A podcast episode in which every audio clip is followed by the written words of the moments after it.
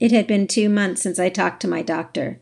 He's an endocrinologist I was referred to because I was a borderline diabetic. My cardiologist warned me that he was known to be mean to patients, so when I went to see him for the first time, I was ready for the worst.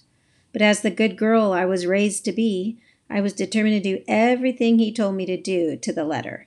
I was going to be a model patient. The day I met him, he asked, Did Diane tell you about me? I said yes and smiled. He laughed, and we talked about my family history and the health issues I was experiencing.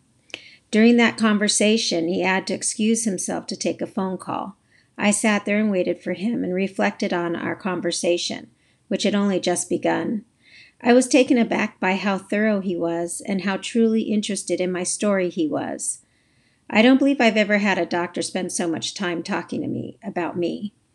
We talked about stress. I asked him if I, what I had been going through could have contributed to my weight gain and my health issues. The most remarkable part of that conversation was when he told me that the loss I had just suffered professionally could be the impetus for me to do something new and different, that perhaps it could be viewed as an opportunity. I was encouraged. He was right. As time has moved forward, I have found myself looking forward and not even dwelling on the past. Someday I'll share with you what I had been going through at that time.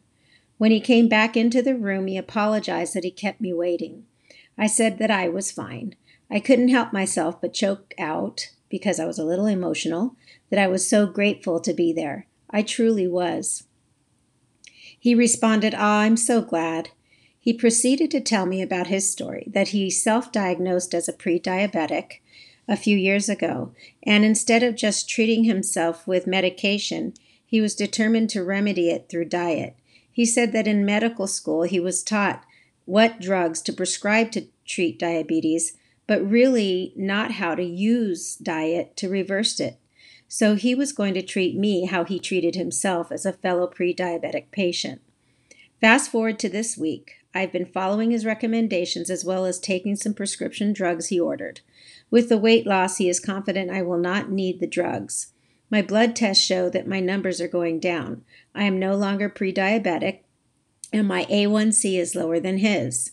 After four months, I have lost 25 pounds. He has been so excited every time I weigh in, giving me a fist bump and words of encouragement. So this week, when we talked, he asked me, Are you on social media?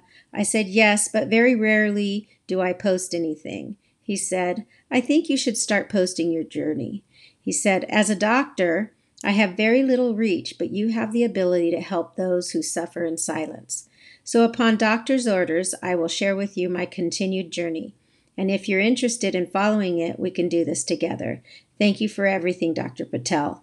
You are extraordinary, and I'm truly grateful for you.